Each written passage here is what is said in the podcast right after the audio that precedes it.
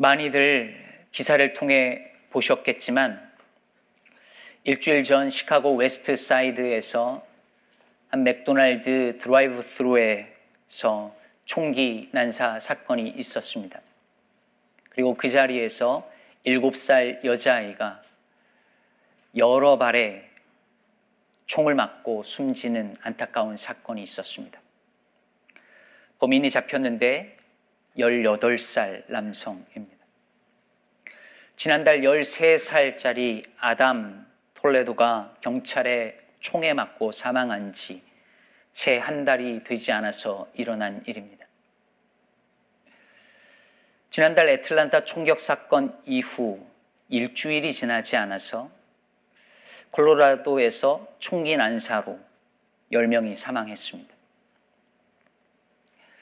총기 관련 사건 사고 통계 전문 기관인 Gun Violence Archive에 따르면 지난 한 해 2020년 미국에서 총기 관련 사고로 사망한 미국인은 총 4만 3,500명에 이르고 이 중 청소년이 1,000명 이상, 어린이도 298명이 사망했습니다. 그렇다면 하루 평균 119명이 총으로 목숨을 잃고 있다는 이야기가 됩니다. 기억하시겠지만 2012년 크네리컷 샌디훅 초등학교에서 총기 난사 사건이 있었고 20명의 어린이가 죽음을 죽임을 당했습니다. 국가적인 충격이었고 슬픔이었습니다. 그런데 여러분 아십니까? 그로부터 5년 후 MBC 방송국은 그 사건 이후 5년 동안 총기로 사망한 12세 어린이가 거의 1000명에 육박한다고 발표했습니다. 이 나라는 하루 평균, 하루에 매일 120여 명의 사람들이 총기로 목숨을 잃고 있고, 어린 아이들이 20명이 한 자리에서 총기로 난사를 당해도 총기 규제가 안 되는 나라입니다. 총을 살 때 백그라운드를 체크하는 법안을 만든다거나 아니면 적어도 연발 난사가 가능한 총을 구입하는 것은 규제하자는 그 법안을 만드는 것조차도 힘든 것이 이 나라입니다. 도대체 얼마나 더 죽어야 이게 가능해질까요? 도대체 얼마나 더 참담한 일이 발생해야 총기 규제를 반대하는 이들의 마음이 바뀔까요? 저는 지난달 이후로 계속 들려오는 이 총기 관련 사건 사고를 들으면서 출애굽기에 등장하는 이 파라오 왕의 마음 그런 그 마음이 바로 이런 게 아닐까 생각이 들었습니다. 파라오, 파라오 왕이 열 번의 재앙이 이어지는 가운데도 계속 마음이 완고해져서 바뀌지 않잖아요. 그러면서 어쩌면 이럴 수 있을까 싶었는데 가만히 생각해 보니 매년, 매월, 아니 매일 재앙 같은 사건들이 계속해서 우리 주변에 일어나는데도 불구하고 그래도 고치려 하지 않는 이 미국의 수많은 사람들의 마음이 곧 그 바로의 완강한 마음과 다를 바 없구나 라는 생각이 들었습니다. 이건 총기 문제만도 아니고 그들만의 문제도 아닙니다. 여러분 기후 문제를 생각해 보세요. 기후 위기로 말미암아 수많은 자연재해가 일어났고 일어나고 있습니다. 그런데 사람들은 그대로입니다. 삶의 방식을 조금도 바꾸지 않고 살아갑니다. 여러분은 어떠신가요? 도대체 얼마나 더 큰 재해와 재앙이 발생해야 우리는 정신을 차릴까요? 도대체 얼마나 더 자연이 파괴되고 사람들이 죽어가야 우리는 우리 삶의 방식을 바꾸게 될까요? 그러므로 여러분, 바로 왕의 이 완악한 마음은 다른 누군가의 마음이 아니라 바로 저와 여러분 우리의 마음일 것입니다.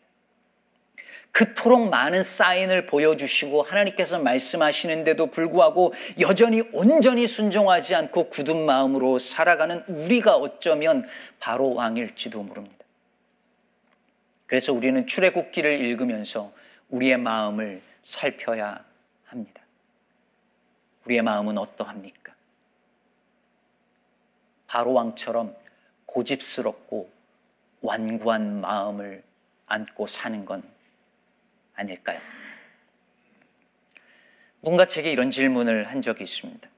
목사님, 제가 어떤 분을 전도하려고 하는데요. 그렇게 노력을 하는데 꿈쩍도 안 해요. 씨도 안 먹혀요. 마음이 얼마나 완고한지요. 그런 분은 하나님이 그 마음을 강팍하게 한 거 아닌가요? 이렇게 물어봐요. 실제로 이런 질문을 하거나 이런 생각을 하게 되는 이유는 성경에 그런 이야기가 곳곳에 있고 그리고 실제로 어떤 사람들을 보니까 꼭 그런 것 같다고 느껴지더라는 거죠. 이번 주 묵상 본문이 애굽 땅에 임한 열 가지 재앙이었는데요. 그리고 오늘 본문은 그 마지막 재앙, 그 애굽의 장자들이 다 죽는 그 재앙 직전의 아홉 번째 재앙이에요. 근데 이 재앙들이 쭉 이어지면서 같은 이야기가 반복이 되는데 그게 뭐냐면 하나님께서 바로의 마음을 완악하게 했다는 것이죠. 오늘 본문 27절도 마찬가지입니다. 여호와께서 바로의 마음을 완악하게 하셨으므로 그들 보내기를 기뻐하지 아니하고 바로 왕이 이스라엘을 보내지 않은 것은 하나님께서 바로 왕의 마음을 완악하게 하셨기 때문이라는 것입니다. 만일 이게 사실이라면 우리는 바로에게 책임을 물을 수 없는 것 아닐까요? 우리는 이걸 어떻게 이해할까요? 이해하기 쉽지 않습니다. 네. 네, 한번 성경은 뭐라고 말을 하고 있는지를 한번 주목해서 봤으면 좋겠어요. 출애굽기 4장부터 14장까지 바로의 마음이 완강했다, 완악했다라는 표현이 총 20번이 등장하는데요. 그 중에서 10번은 주어가 하나님입니다. 그러니까 하나님이 바로의 마음을 완악하게 했다는 표현이 10번이 등장해요. 그런가 하면 바로의 마음이 완악했다거나 바로가 스스로 마음을 완악하게 했다는 표현이 즉 바로가 주어인 경우가 10번이 등장합니다. 반반인 것이죠. 그러므로 우리는 이 둘 다를 말할 수밖에 없는 거예요. 먼저 우리는 하나님께서 바로의 마음을 완악하게 하셨다는 것이 성경의 분명한 증언이라는 사실을 받아들여야 합니다. 이것은 성경에서 계속해서 일관되게 말하는 바 하나님의 주권에 해당하는 문제 심지어 로마서 9장 18절은 이렇게 말하고 있습니다. 그런즉 하나님께서 하고자 하시는 자를 긍휼히 여기시고 하고자 하시는 자를 완악하게 하시느니라. 하나님께서 하고자 하는 자를 긍휼히 하고자 하는 자를 완악하게 하신답니다. 아예 그렇게 선언하고 있어요. 아니 그런 게 어디 있냐고 따지는 사람에게 바울은 곧이어서 이렇게 말합니다. 이 사람아, 네가 누구이기에 감히 하나님께 반문하느냐? 짐을 받은 물건이 지은 자에게 어찌 나를 이같이 만들었느냐 말하겠느냐? 토기장이가 진흙 한 덩이로 하나는 귀히 쓸 그릇을 하나는 천이 쓸 그릇을 만들 권한이 없느냐? 단호하죠. 하나님은 우리를 지으신 창조주이시기 때문에 그럴 권한이, 그럴 주권이 있다라고 조금도 물러섬 없이 하나님을 변호할 생각 없이 선언합니다. 네, 우리 그리스도인들은 이것을 믿는 사람들입니다. 우리는 하나님의 주권을 믿고 하나님께서 그 주권으로 이 세상을 선하게 만들어가고 계시다는 사실을 본래 창조의 그 선하심을 하나님의 주권으로 회복하기 위하여 하나님은 그 일을 그렇게 하신다고 우리는 믿습니다. 문제는 하나님께서 바로의 마음을 그렇게 완악하게 만드신 것이라면 바로에게 책임을 물을 수 없지 않느냐라는 것이죠. 어차피 그렇게 하나님께서 하신 것이니까요. 그런데 여러분, 흥미롭게도 모세는 이 이야기를 듣고 그렇게 생각하지 않았던 것 같습니다.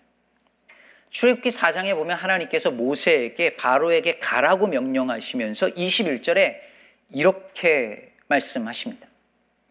여호와께서 모세에게 이르시되 네가 애굽으로 돌아가거든 내가 내 손에 준 이적을 바로 앞에서 다 행하라. 그러나 내가 그의 마음을 완악하게 한즉 그가 백성을 보내주지 아니하리니 하나님께서 바로의 마음을 완악하게 하실 건데 근데 가라 이렇게 하시는 거예요. 근데 바, 이 모세가 이 말을 듣고 아니 그럼 가봤자 소용없는 거잖아요. 라고 전혀 묻지 않습니다. 우리에게는 이게 이상한 모순처럼 들리는 이야기인데 모세에게는 그게 전혀 모, 모순으로 들리지 않았다는 것이죠. 뿐만이 아닙니다. 여덟 번째 재앙, 즉 오늘 보면 앞에 나오는 여덟 번째 재앙, 즉 메뚜기 재앙을 내리기 전에도 하나님께서 모세에게 내가 바로와 그 신하들의 마음을 완강하게 만들었다라고 말씀하시면서 모세를 보내세요.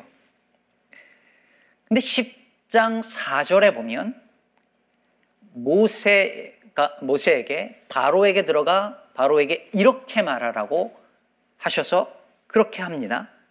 10장 4절 보면 네가 만일 즉 바로에게 하는 말이죠. 네가 만일 내 백성 보내기를 거절하면 내일 내가 메뚜기를 내 경내에 들어가게 하리니 만일 네가 거절하면 조건절이죠.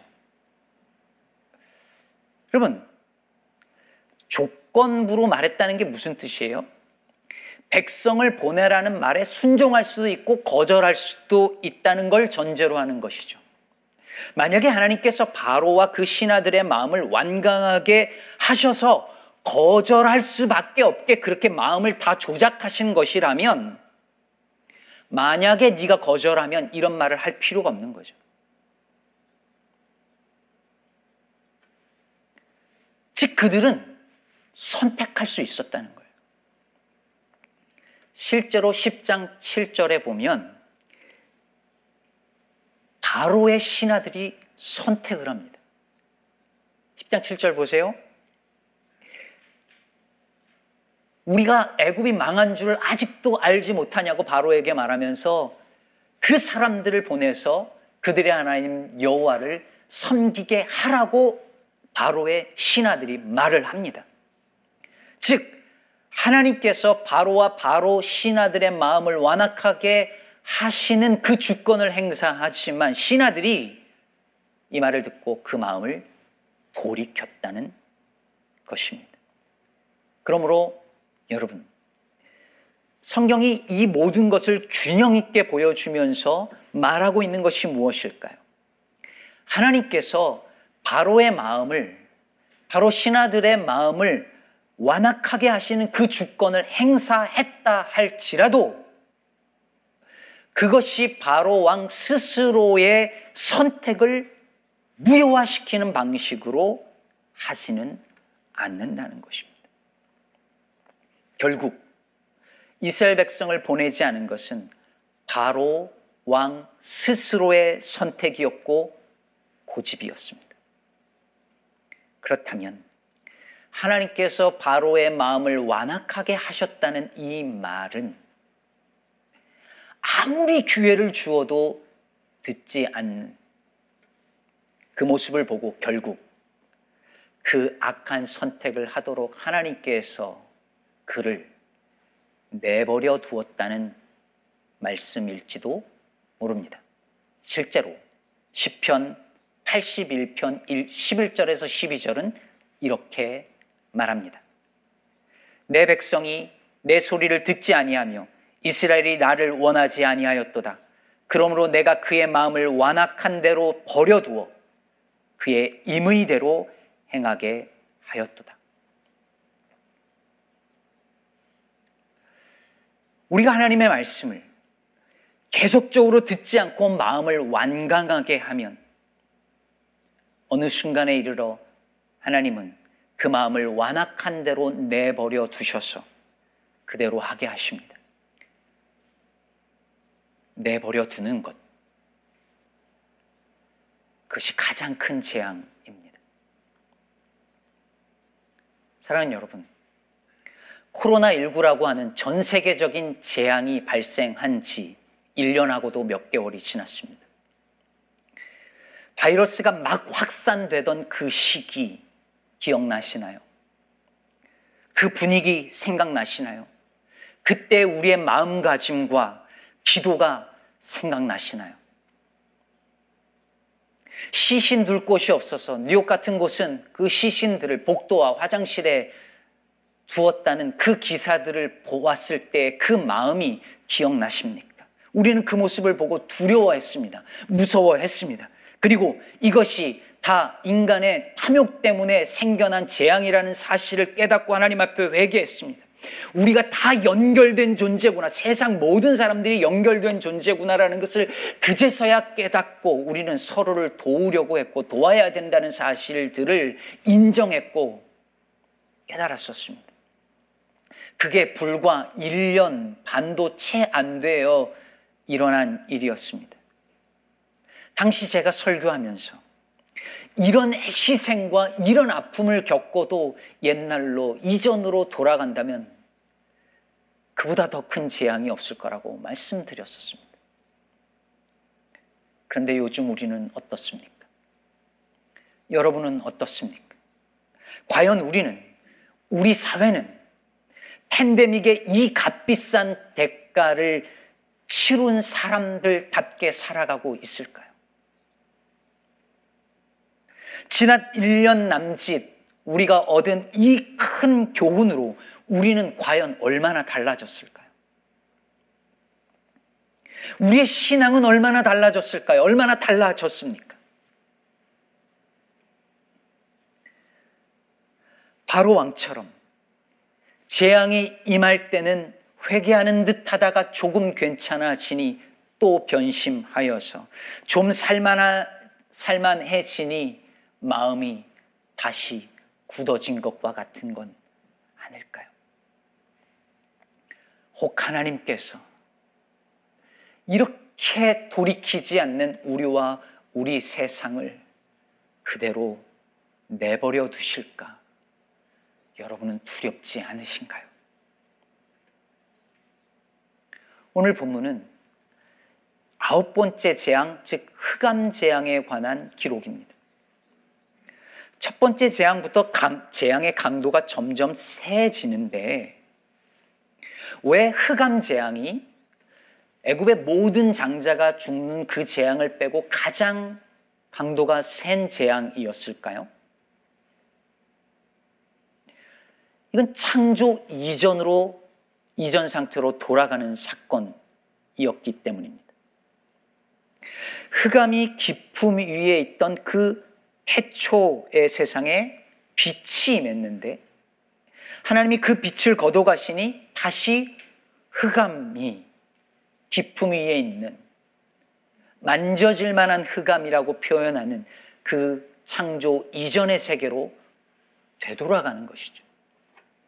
그런데 여러분, 이 재앙의 특징은 아무도 다치거나 죽었다는 기록이 없다는 거예요. 그냥 어둠이 임했습니다. 근데 왜 이게 무서운 재앙일까요? 빛이 조금도 없는 상태에서 3일간 흑암뿐이라고 생각해 보세요. 그때 사람들의 마음에 찾아오는 건 뭘까요? 공포죠.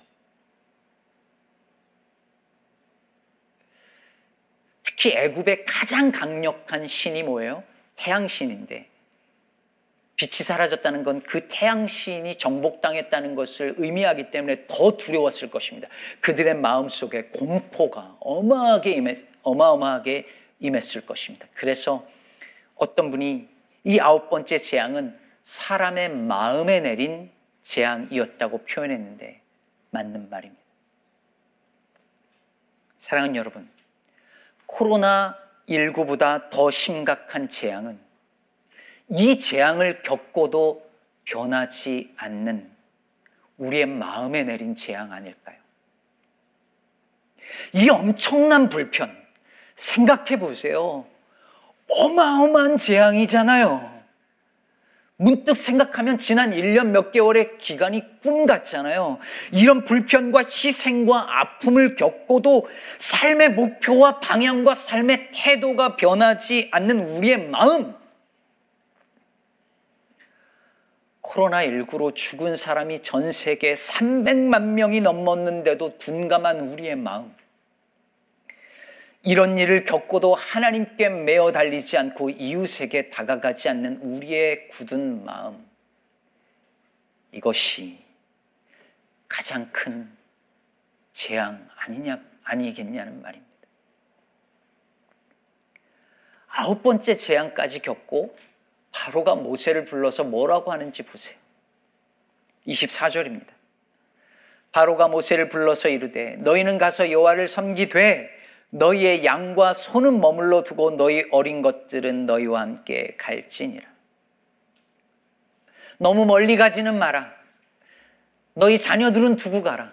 끝까지 포기 못하더니 이번에는 양과 소는 두고 가라. 마지막 순간까지 온전히 회개하지 못하고 하나님과 딜을 하려고 하지요.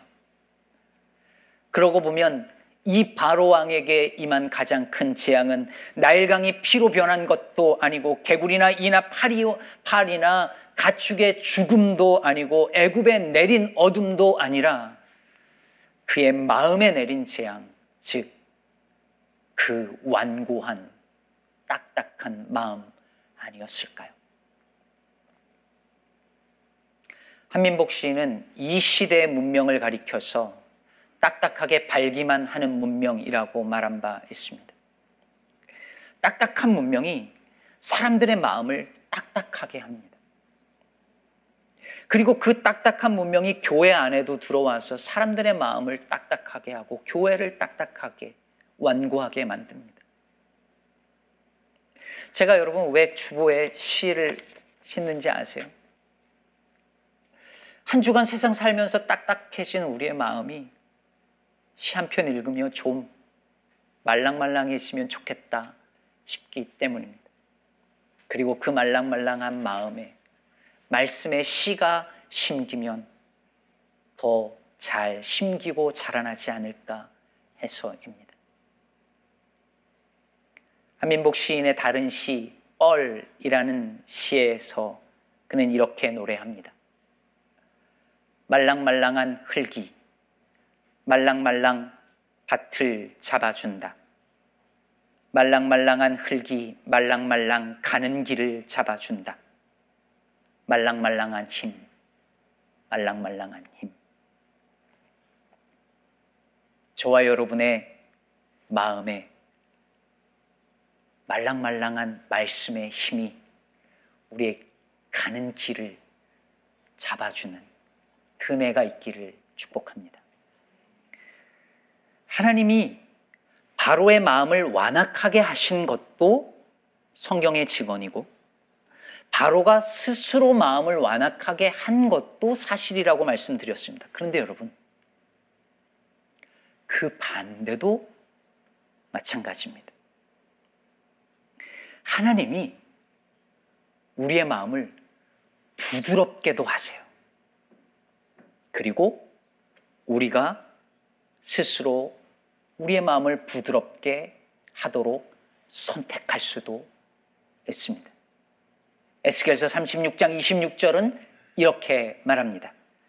또 새 영을 너희 속에 두고 새 마음을 너희에게 주되 너희 육신에서 굳은 마음을 제거하고 부드러운 마음을 줄 것이며 사랑하는 여러분 하나님께서 우리에게 굳은 마음 딱딱한 마음, 그 완고한 마음을 제거하시고 새 마음, 부드러운 마음을 주신다고 하십니다. 은혜입니다. 마음에 내리는 재앙이 아니라 마음에 내리는 은총입니다. 그러므로 여러분, 바로가 완고해지는, 마음이 완고해지는 재앙 앞에서 더 완고해지기를 선택했다면 마음을 부드럽게 하시는 그 은총 앞에서 여러분의 마음을 부드럽게 하기를 선택하시기를 바랍니다. 시편 95편 8절은 말합니다. 너희 마음을 완악하게 하지 말지어다. 잠언 4장 23절도 말합니다. 무릇 모든 지킬 만한 것 중에 더욱 내 마음을 지키라. 생명의 근원이 이에서 남이니라. 정혜신 선생의 홀가분이라는 책에 보면 어느 커플 이야기가 나오는데요. 그 이 남성분의 그 파트너 되는 여자분이 뭐든지 잘 느끼는 편이랍니다. 연극을 함께 보면 이 공연장 공기가 유쾌해질 정도로 깔깔거리면서 웃고 음식을 먹으면서도 맛있다는 감탄사를 연발하고 풍경 좋은 곳에서는 참 좋다. 그치? 이렇게 종달새처럼 반복하는 거죠. 이 뭐든지 막 풍성하게 느끼고 리액션 좋은 예, 제 아내 같은 그런 분들이 있잖아요. 동일한 상황에서도 정서적으로 훨씬 많은 것을 향유하는 그런 사람이라는 거예요. 읽다 보면 이것이 정혜신 선생 본인 이야기라는 걸 알 수 있는데요. 그러면서 마음에 구김살이 좀 있는 남편에게 그녀가 자주 하는 말 중에 하나가 내 마음을 빌려주고 싶다라는 거랍니다. 마음 빌려주고 싶은 남편들 많이 있으시죠? 그 이야기를 들으며 그 생, 그런 생각을 했어요. 하, 이 완고하고 딱딱한 마음들로 가득한 이 세상에서 누군가의 정말 곱고 부드러운 마음을 빌려 살 수 있다면 얼마나 좋을까. 마음 닫아버리고 사는 사람에게 부족하지만 내 마음 빌려줄 수 있으면 얼마나 좋을까.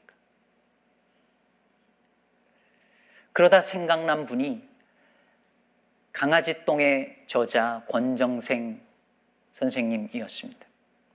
2주 전 설교에서 모든 사람들이 다 예수님으로 보여서 섬긴다는 그 아주머니 이야기를 했던 그, 그 권정생 선생이에요.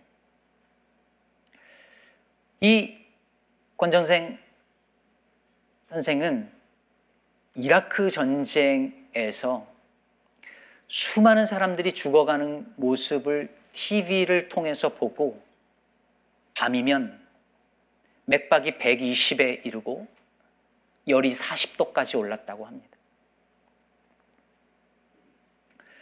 많은 사람들이 그것을 TV로 보면서 정치적인 논쟁과 평가를 하던 그때 이분은 그 고통을 같이 느낀 것이죠. 저는 권정생 선생이 예수의 마음을 빌려 사는 사람이라고 생각합니다. 세상의 아픈 현실을 보시며 너무 아파하시는 그 예수님께서 그 예수님의 마음을 선생에게 빌려주셨던 것이라고 생각이 듭니다. 사랑하는 여러분, 이런 많은 재앙을 겪으면서도 마음을 변화시키지 않고 삶의 방식과 태도를 변화시키지 아니한 이 완고한 세상에서 살면서 예수를 믿는다는 건 무엇일까요? 어떤 의미일까요? 저는 그것이 예수의 마음을 빌려 품고 사는 것 아닌가 싶습니다. 너희 안에 이 마음을 품으라. 곧 그리스도 예수의 마음이니. 예수의 마음은 자기를 낮추는 마음입니다. 누군가의 아픔을 내 아픔으로 느끼는 마음입니다. 딱딱한 마음이 아니라 부드러운 마음입니다. 청결하여 하늘 아버지를 보는 마음입니다. 그러므로 사랑하는 여러분, 부디 마음에 내리는 은총을 믿음으로 받고 완고한 딱딱한 마음을 제거하고 예수의 마음을 빌려 품고 살아가는 저와 여러분 되기를 그리고 그 마음 우리 이웃들에게 빌려주며 넉넉하게 살아가는 저와 여러분 되기를 우리에게 그 마음 부어주시기를 기뻐하시는 예수님의 이름으로 축복합니다.